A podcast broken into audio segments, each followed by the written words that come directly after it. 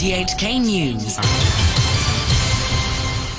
It's 11 o'clock. I'm Todd Harding. Tonight's headlines. The civil service chief admits the government was caught napping by the fifth wave of COVID. A group representing the finance sector urges the administration to further relax travel restrictions, and the co founder of the Occupy movement pleads guilty to illegal election spending. Civil Service Chief Patrick Nip has admitted government services were unable to keep up with demand as the fifth wave of the pandemic gripped Hong Kong. At a LegCo panel meeting, Mr. Nip faced questions over lengthy waits for test results and reports that some people couldn't get through to hotline numbers. Mr. Nip said officials would learn from the problems they faced. The fifth wave came fast and furious, and these cases spiked exponentially. Even though we had made some preparations, for a brief period of time we failed to cope with the demand, and which led to this time lag. And this time lag had direct consequences and inconvenience to the public. This is an undeniable fact. We must take stock from this. I believe that on each step of the way, each department must take a look how the mechanisms and the procedures can be enhanced. Representatives of the fund management industry say the ongoing travel restrictions are chipping away at Hong Kong's competitiveness as an international financial hub. Ahead of the further easing of restrictions on Sunday, they're calling on the authorities to provide a roadmap for a full reopening. The Hong Kong Investment Funds Association wants to see an end to bans on flights for airlines that bring in COVID positive passengers and is asking for more clarity on the pathway to resuming quarantine free travel. Its CEO, Sally Wong, says Hong Kong needs a COVID exit strategy before it loses more talents.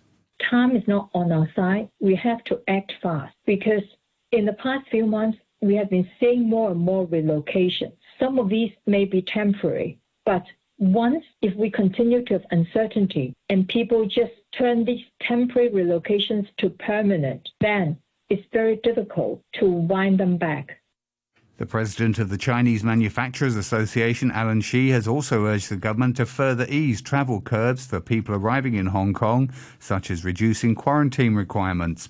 Mr. Shi says the business sector is happy about the recent relaxations, including a raising of the threshold for banning flights on a particular route, which takes effect on Sunday.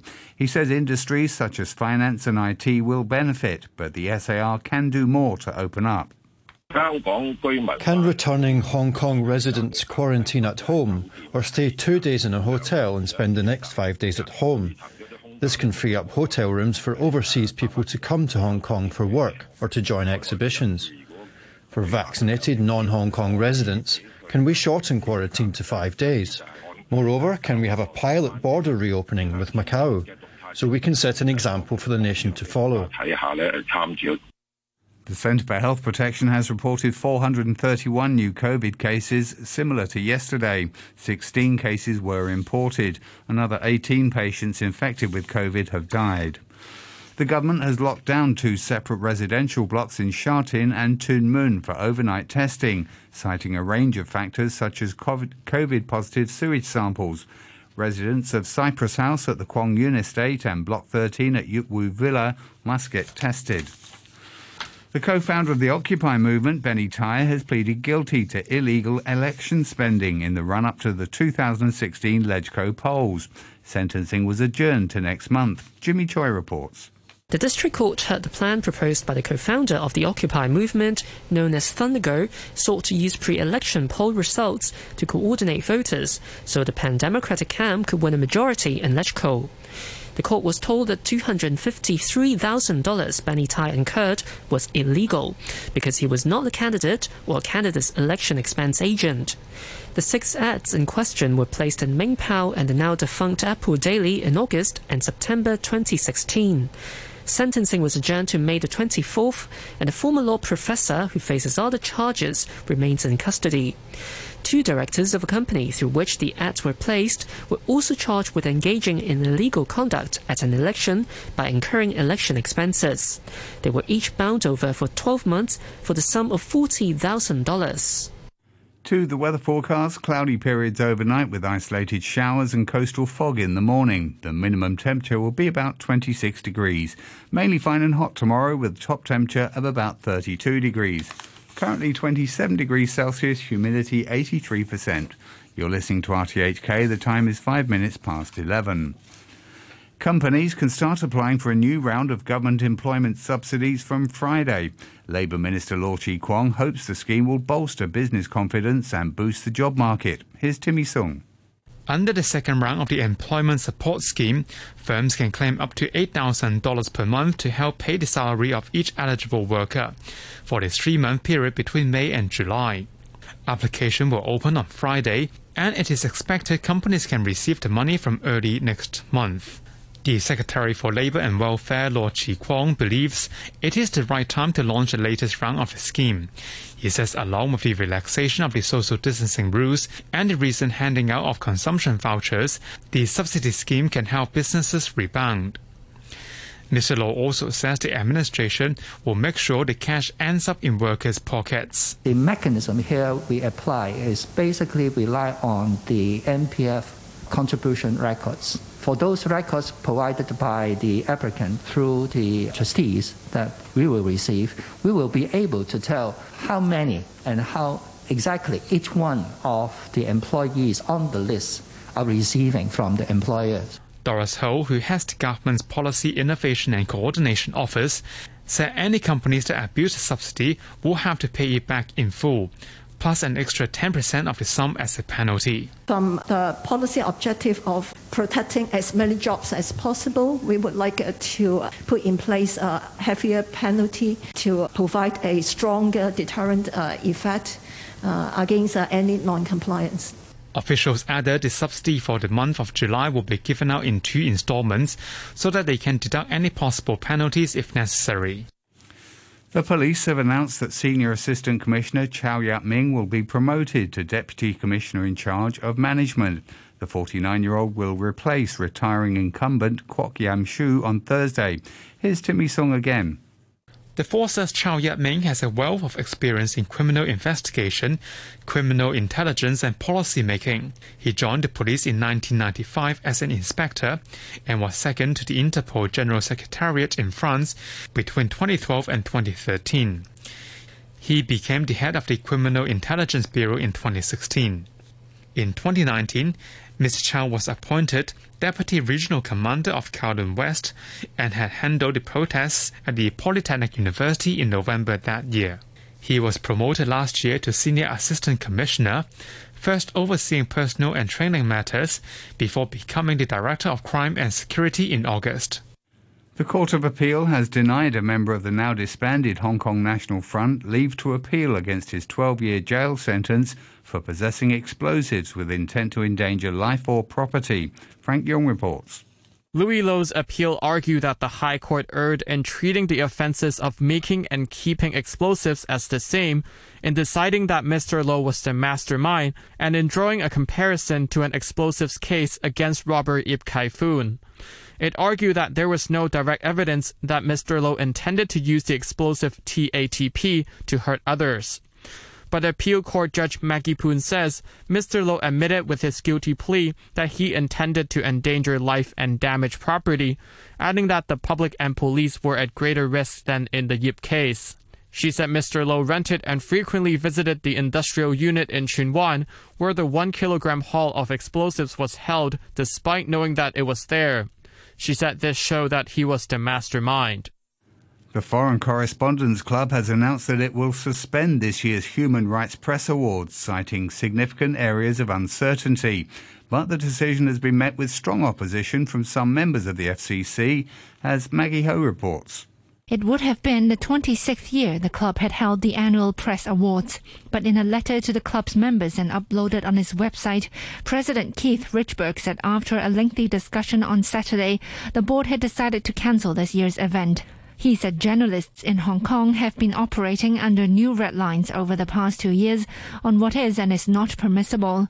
But he said there remain significant areas of uncertainty, and the FCC does not wish unintentionally to violate the law. Mr. Richburg described the suspension as an unusual step to take just weeks before the winners were to be announced on May the 3rd, acknowledging that it's likely the candidates, the judges and everyone else who took part would be deeply disappointed.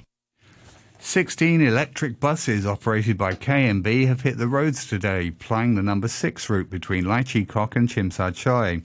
This, besides the new single-decker vehicles, KMB says it's bought 52 electric double-deckers that will arrive in the coming year. William Yu, CEO of the World Green Organization, says electric buses are an important step towards promoting more environmentally friendly transport here. We can see the benefits uh, on the one hand, that is to reduce the air pollutants uh, compared to the traditional vehicles using uh, gasoline, diesel, that types of uh, fossil fuel.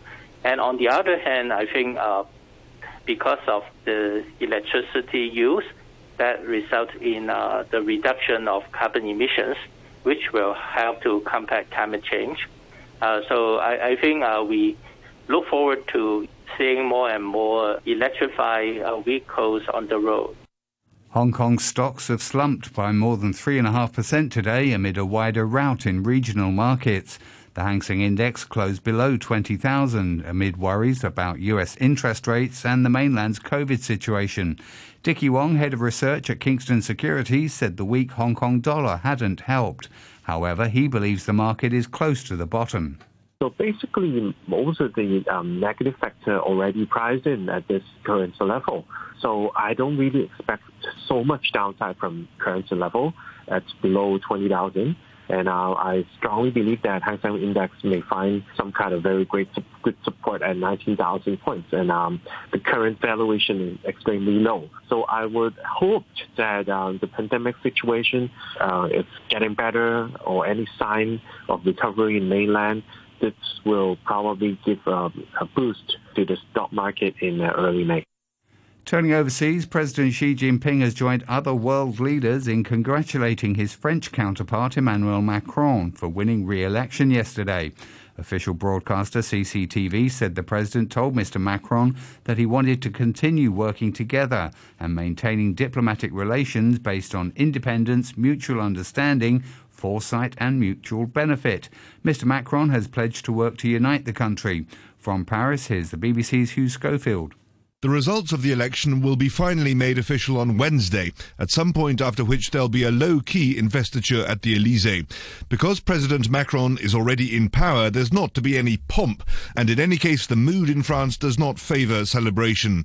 Though Emmanuel Macron scored a convincing win over the far right and a historic second term, today's media here are full of dire warnings about divisions in the country and the difficulty of more reforms. In the immediate term, President Macron is expected to appoint appoint a new Prime Minister in the coming days, whose first task will be to secure a presidential majority at the parliamentary elections in June.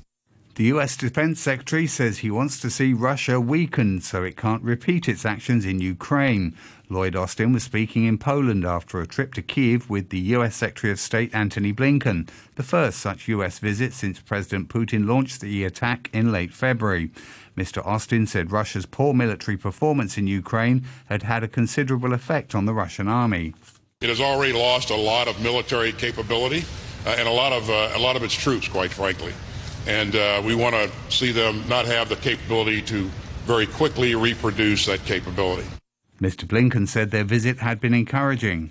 We certainly saw people on the streets in Kiev, evidence of the fact that the battle for Kiev was, was won. And there is what looks, from the surface at least, to be normal life in Kiev. But that's in stark contrast to what's going on in other parts of Ukraine in the south and the east, where the Russian brutality is doing horrific things to people. Twitter has reportedly agreed to sell its platform to the billionaire Elon Musk in a deal worth about 43 billion US dollars. US media reports say the company's board of directors has accepted his offer after more talks with Mr. Musk and pressure from some shareholders. But sources said the agreement could still crumble. Here's the BBC's Theo Leggett. Elon Musk, the boss of Tesla and SpaceX, has said he believes Twitter has the potential to be a platform for free speech. But he's also insisted that will not be possible with the company in its current form and under its current management. He already has a significant shareholding in Twitter and has offered to pay $43 billion for full control. Twitter's board initially resisted his approach and took steps to make a takeover more difficult. But now it appears its resolve is weakening, and it could soon be recommending Mr. Musk's bid to its shareholders. A reminder of our top story tonight the civil service chief admits the government was caught napping by the fifth wave of COVID. And that's the news from RTHK.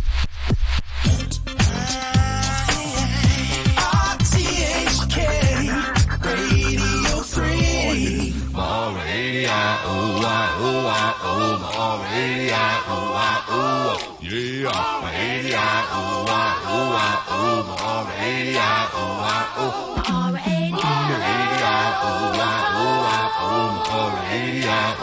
Showtime.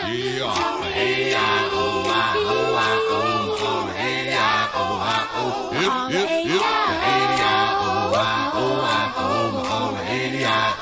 oh, yeah, oh, I, oh, I, oh, my, oh, oh, oh.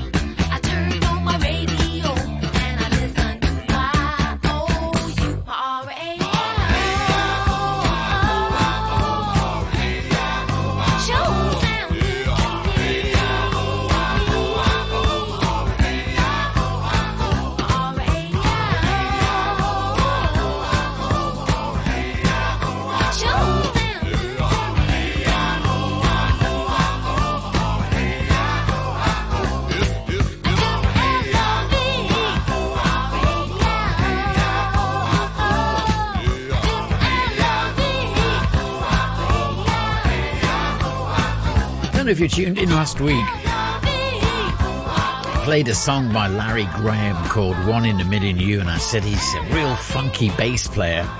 And his band, Graham Central Station, came out with this track called My Radio Sure Sounds Good to Me, and, and that was it.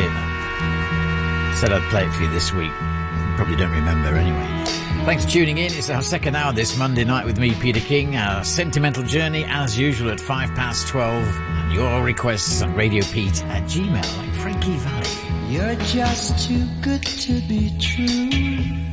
Can't take my eyes off of you. You'd be like heaven to touch. I wanna hold you so much. At long last, love has arrived, and I thank God I'm alive. You're just too good to be true.